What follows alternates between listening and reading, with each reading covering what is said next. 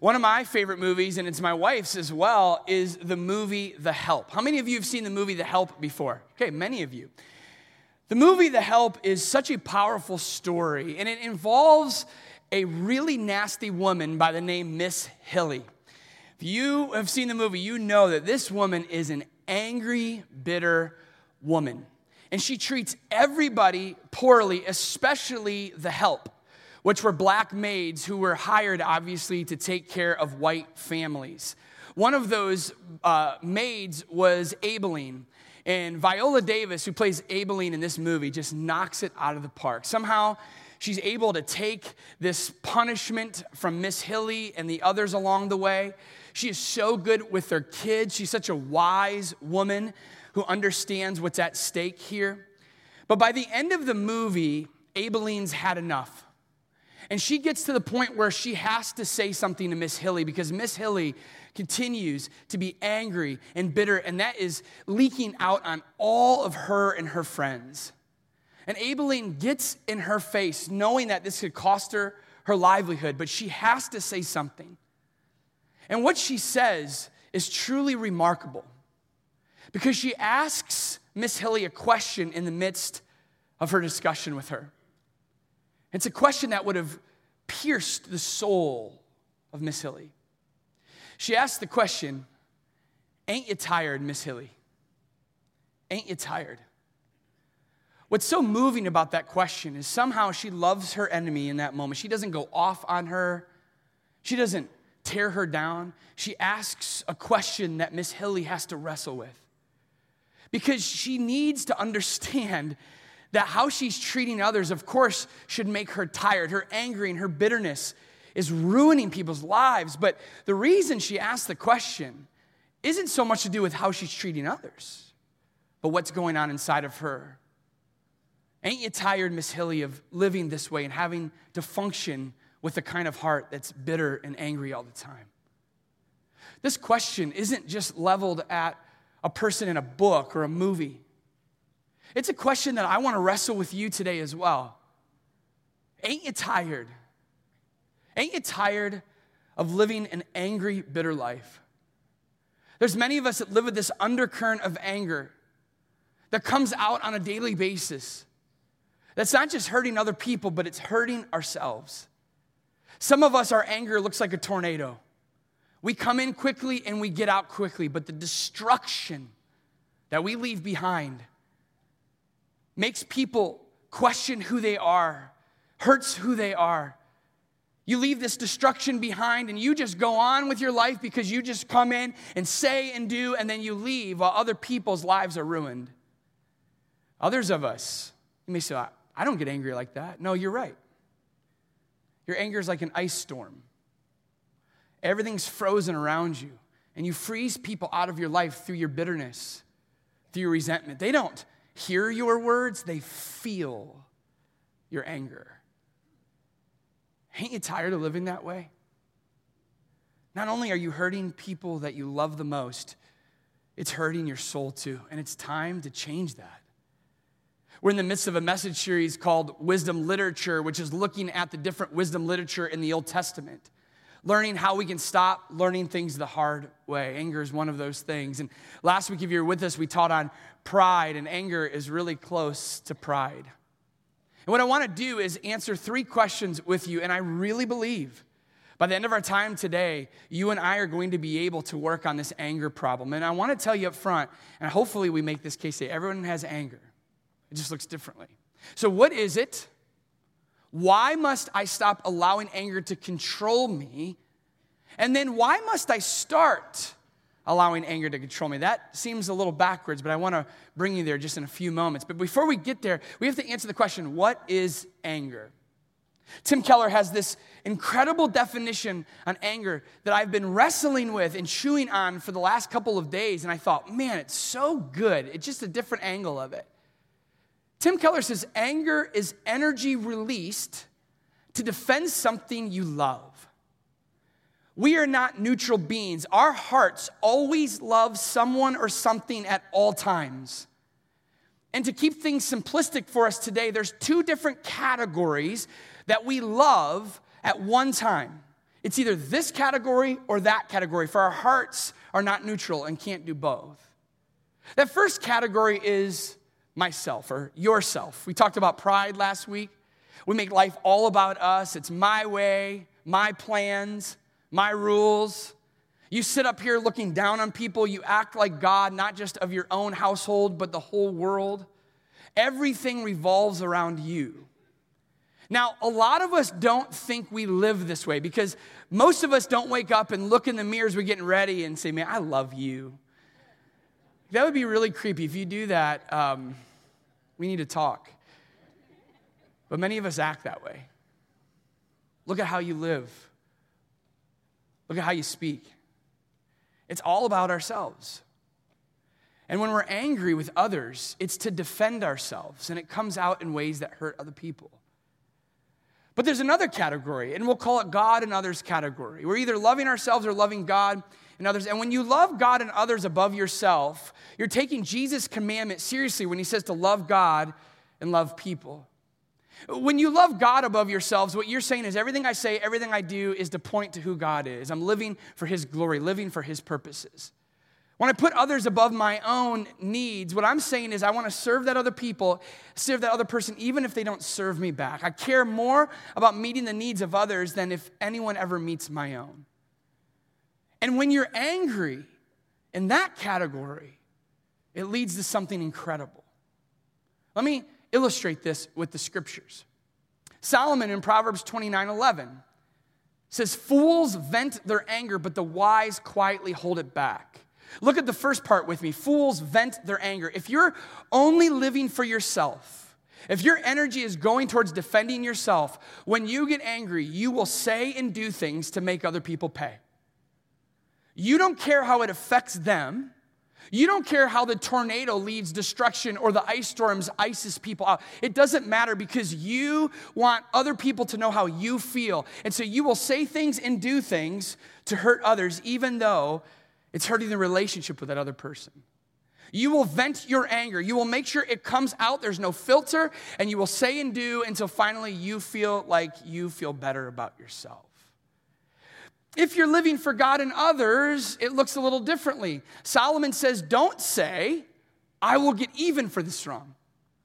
Wait for the Lord to handle the matter. Anger does not always have to cross the line.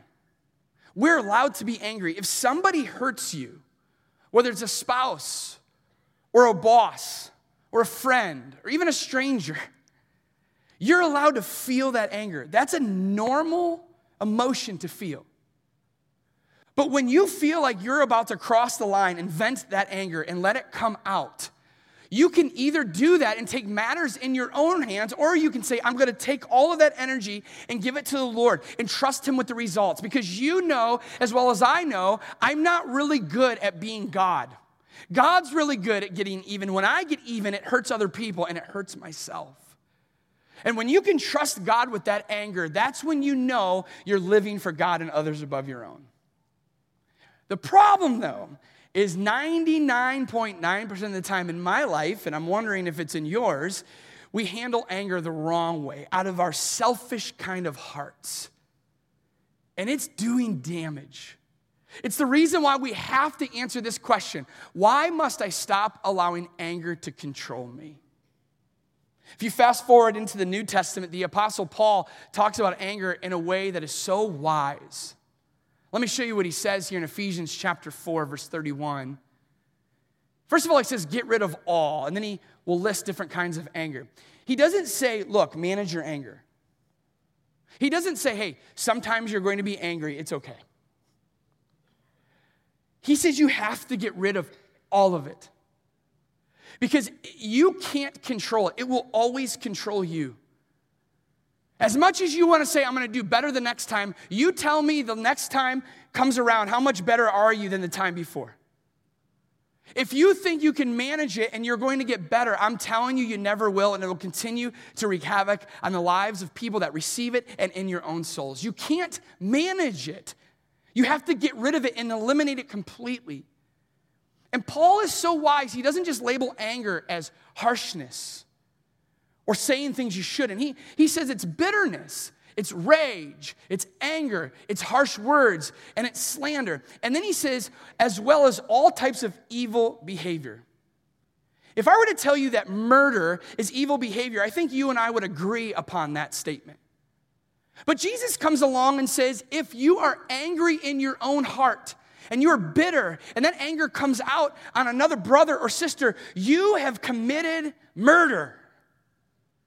When's the last time that we've gotten angry with somebody and we thought to ourselves, I just murdered someone? No, we don't. We excuse it, we justify it. But in God's eyes, it's as evil as murder. It's damaging people that bad, and it's damaging yourself that bad. Paul says you have to get rid of it. And there's so many different kinds of anger. Which kind do you struggle with? Maybe it's bitterness. Aristotle says bitterness is a resentful spirit which refuses to be reconciled. I call bitterness being a silent assassin. Because a lot of times you can be bitter and walk around and everything looks great and you're like the most mild mannered person, you're loving, but you also hold people like this. And if someone hurts you, oh, they're going to pay. You may not say anything, but with your love, with your affection, with your relationship, you will ice them out. It's just as bad as rage. Rage is an outburst of passion. I don't think I have to define that any more than that. Harsh words, G.C. G.C. Finley says, are the loud self assertion of the angry person who will make everyone hear their grievance. You know as well as I, when you're in your homes and the harsh words are flying, you don't care who's around. Windows could be open, people could be walking by. Everyone's going to hear what you have to say because someone hurt you.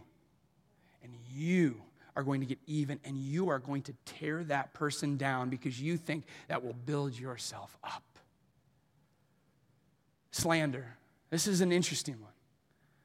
John Stott says, speaking evil of others, especially behind their backs, and so defaming and even destroying their reputation if you are going around venting to people about somebody else, and it's threatening their reputation and it's changing the way people look at that person because you needed to talk to somebody, because you needed to vent to someone special or someone that's safe in your life. When you do that, you are committing murder.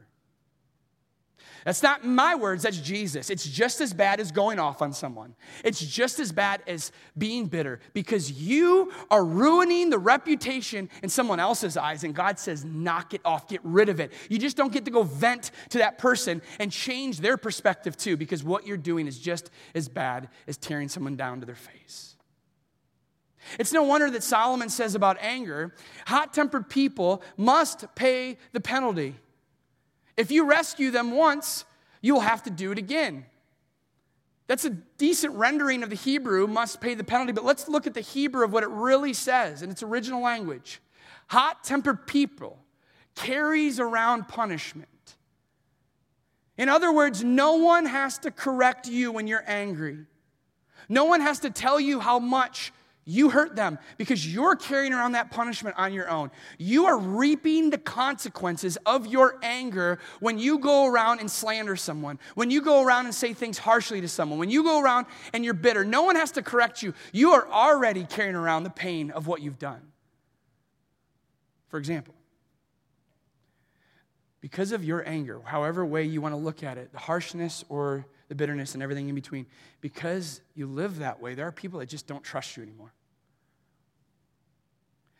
There are people that when they see you coming down the hallway, they want to get out because they know when you open your mouth, somehow you're going to tear them down.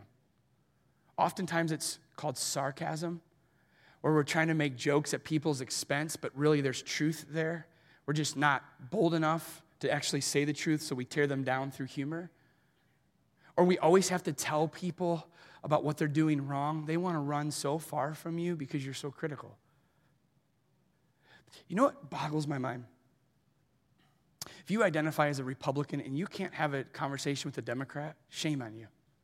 And if you're a Democrat and you can't have a conversation with a Republican, shame on you.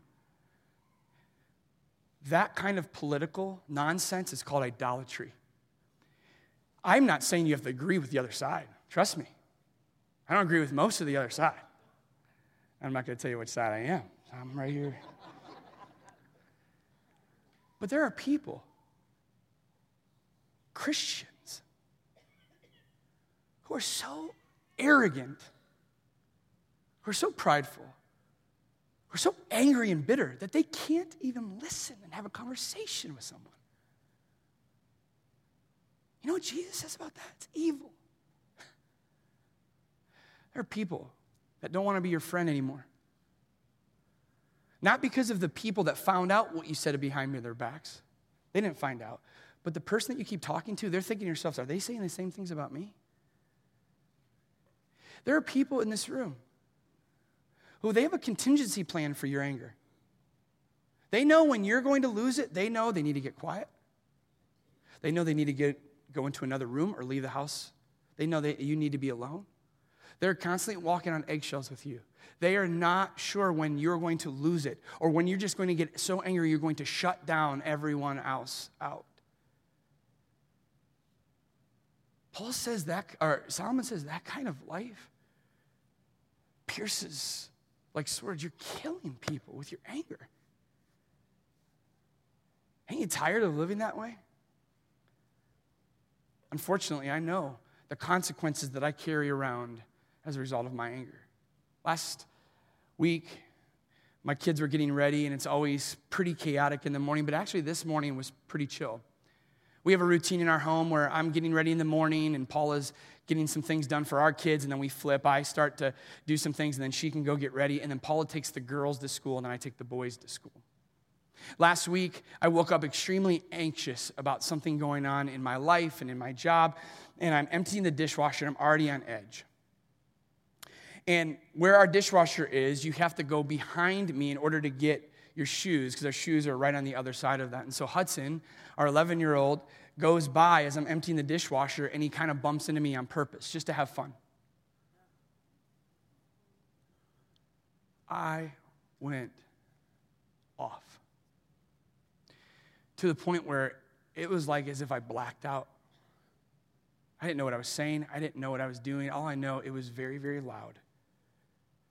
And I was saying things that I wouldn't think about saying to my enemy, let alone my own son. But it didn't stop.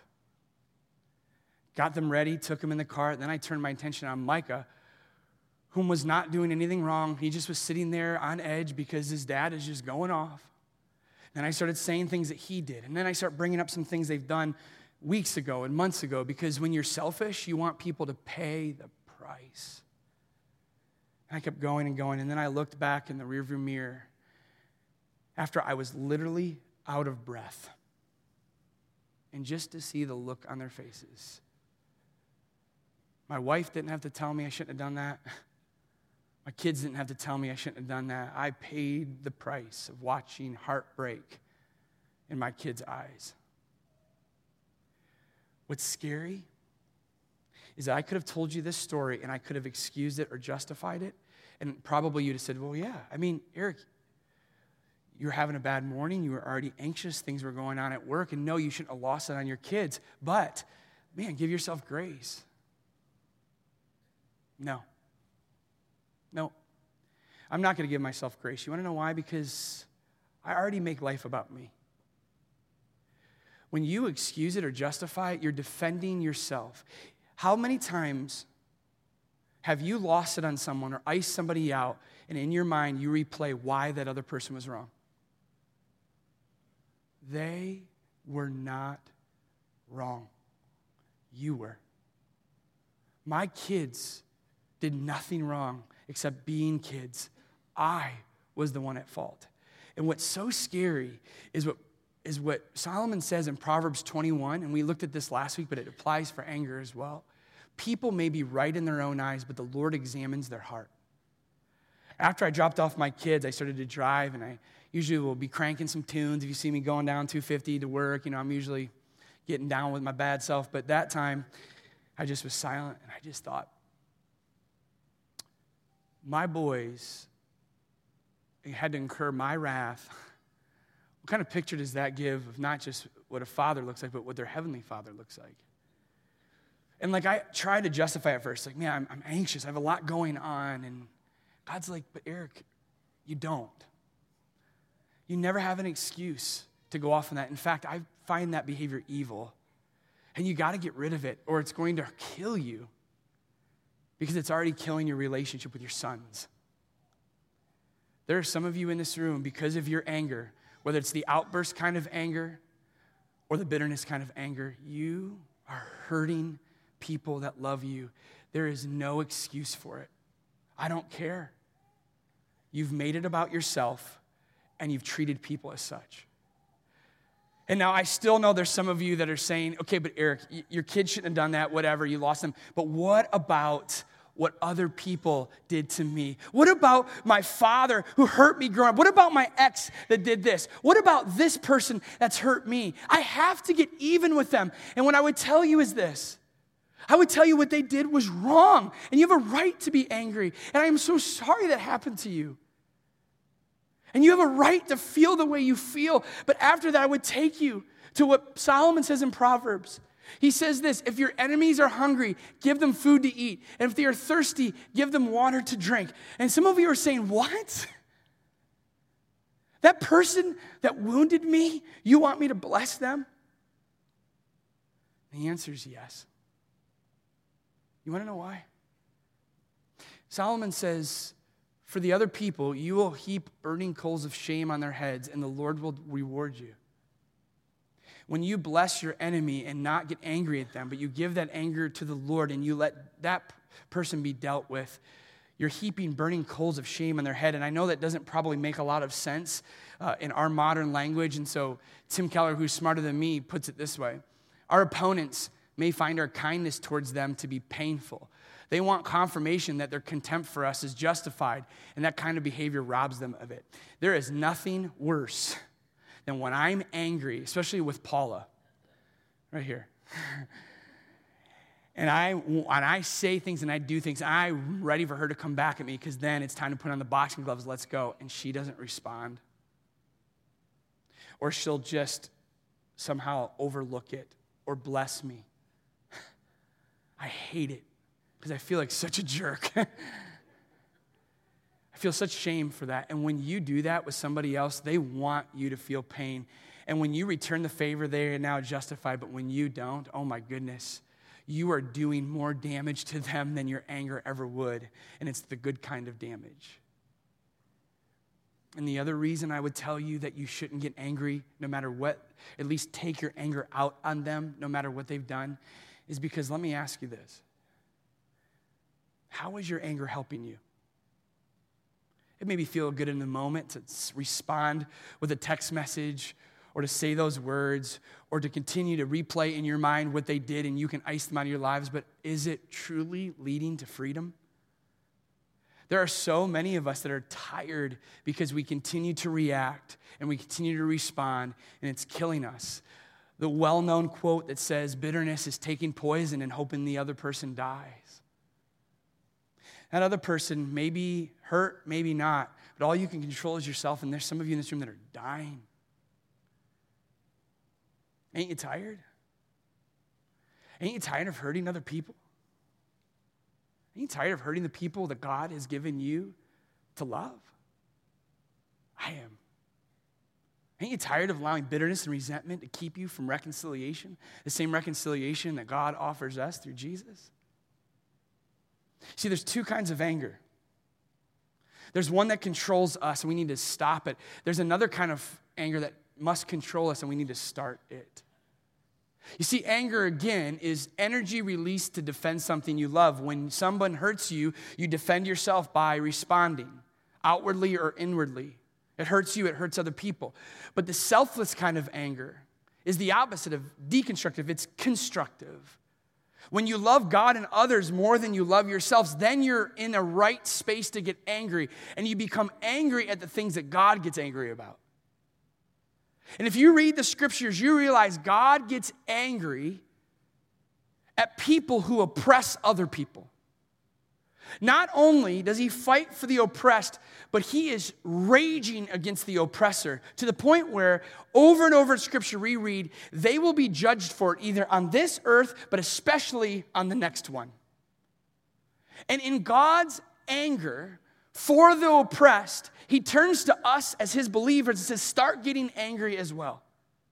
Start getting angry with what I'm angry about and let it lead to action. Some of us are so self consumed in this room, we can't see what God gets angry about because we are so upset at everyone else for how they're treating us.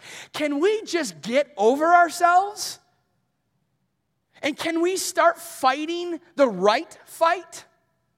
Start fighting for what makes God angry so that we can honor Him with our lives, so we can start loving people more than we love ourselves? Solomon, he puts it this way in Proverbs 14 31. Those who oppress the poor literally insult their maker, but helping the poor honors him. When you and I get angry that there's people in our own communities who can't eat, you should see the number of people that call the church every week because they don't have food, they don't have clothing, they don't have shelter. When's the last time that we got angry about that instead of the person that pulled out in front of us on the way to church? You might think it's funny. It's not. Because all we do is make it about ourselves, and we are robbed a chance to live for Jesus. And to get all of that energy we are using to get bitter against other people and vent about other people and use it for the good that God wants us to fight with. Isaiah, who was a prophet within 17 verses, tells the Israelites learn to do good. Here's how you can do good seek justice, help the oppressed, defend the cause of the orphan, fight for the rights of the widows. We should be so angry that we are learning how can I do good with that anger? We should be so angry that there are kids in our communities in our worlds that don't have dads and moms. Do something about it. There are widows in our congregation and in our communities, in our world that don't have a spouse anymore and they're left behind. They don't have a voice. We need to be their voice. Do something about it. There are the sexually oppressed in our communities and in our country and world. We need to fight for them. And while we can't do everything, if we just sit on the sidelines and do nothing, we are as complicit as those who are the oppressed or the, the oppressor. We're just as guilty because they're doing something wrong and we could do something right about it. And we're just sitting there stewing about what someone's done to us instead of saying, God, what are you angry about? Let me do something about that. Imagine how free you would, li- imagine the freedom you would have in your life if you just stopped looking at everything through your own lens. You don't have to get angry about everything. There's an undercurrent of anger in so many of us, it just comes out all the time. If you could stop that and have an undercurrent of God's love that you have to fight for those who can't fight for themselves, oh my goodness, it would change your life. As a church, we try to do that as best as we can. We want to get angry on behalf of those in our community who don't have food, who would be considered poor that's why we have a monthly curbside carryout where we're bringing food and supplies for people that can't just go to the grocery store and swipe their credit card.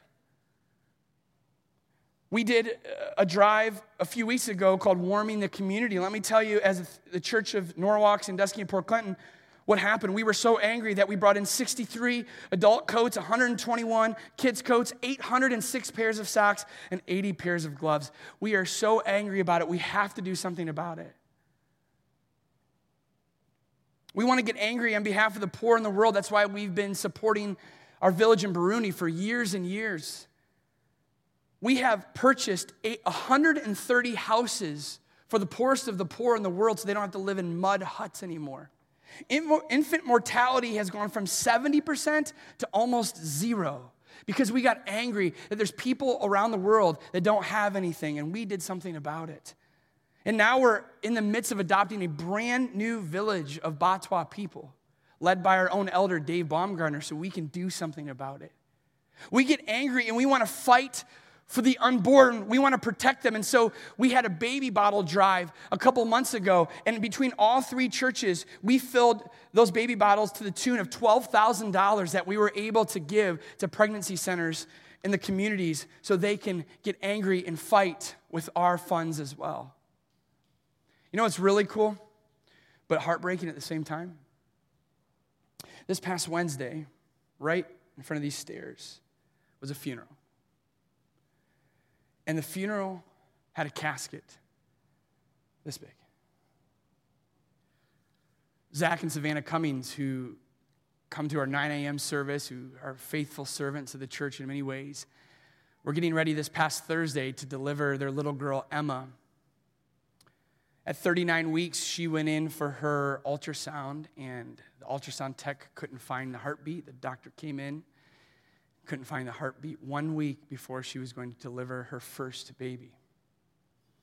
The next day, I was sitting with the family in the waiting room as Savannah had a C section and delivered her baby, who came out gone. After that, they, was, they had to plan a funeral and they couldn't believe how much the expense was to have to ba- bury your own little baby, your own little child. So, in the midst of their unspeakable grief, Zach and Savannah got angry. And they started a foundation in Emma J's name called, the website's emmaj.org, that raises money for families who otherwise couldn't have a proper burial for a child that died too young. What boggles my mind is that through their own grief, they didn't make it about themselves. They made it about God and other people, and look what good's coming out of it. If they can do that, shouldn't we? Ain't you tired? Ain't you tired of living for yourself? Just getting angry all the time? Aren't you tired of carrying around bitterness all the time? It's time that we get angry about the right things. In John chapter 11, Jesus' good friend Lazarus died. And as he approaches where Lazarus is being held, he interacts with Lazarus' sister Mary. And, we, and John records this in John chapter 11. When Jesus saw her weeping and saw the other people wailing with her, a deep anger welled up within him, and he was deeply troubled. After that, it said Jesus wept. But the emotion that Jesus felt when he saw Lazarus in the tomb, he was angry. Why? Because life wasn't supposed to end that way. We were supposed to live forever. And then sin got in the way that caused death. And when Jesus saw the death of his friend, he got so angry, it led him to action. And he got so angry that he took on uh, shame, sin, guilt, death itself onto himself, died on the cross so that we can have life. Talk about living a life in God's name for the good of others. So I think it would be appropriate as we end our time to take communion together to honor Jesus for what he's done for us. So if you take out your communion, if you don't have one, raise your hand and I'll make sure one of our awesome greeters will pass that out to you. Take the top layer off if you don't mind and just hold this little wafer in your hand. This represents anger. Anger turned for the good of others. Jesus was so angry that he took upon the cross and died, and his body was broken for us. Let's do this to remember Jesus together.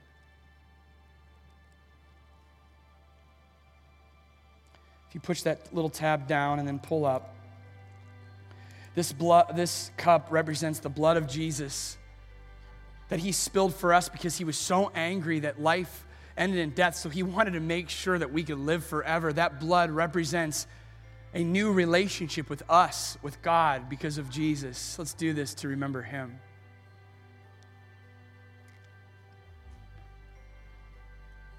As we close our time together, I'll, I'll, lead in prayer, but I just want to give you a moment of silence and I just want you to ask yourself one of the two questions What must I stop getting angry about? And what must I start getting angry about? And I'll close in prayer. So take some time for yourself.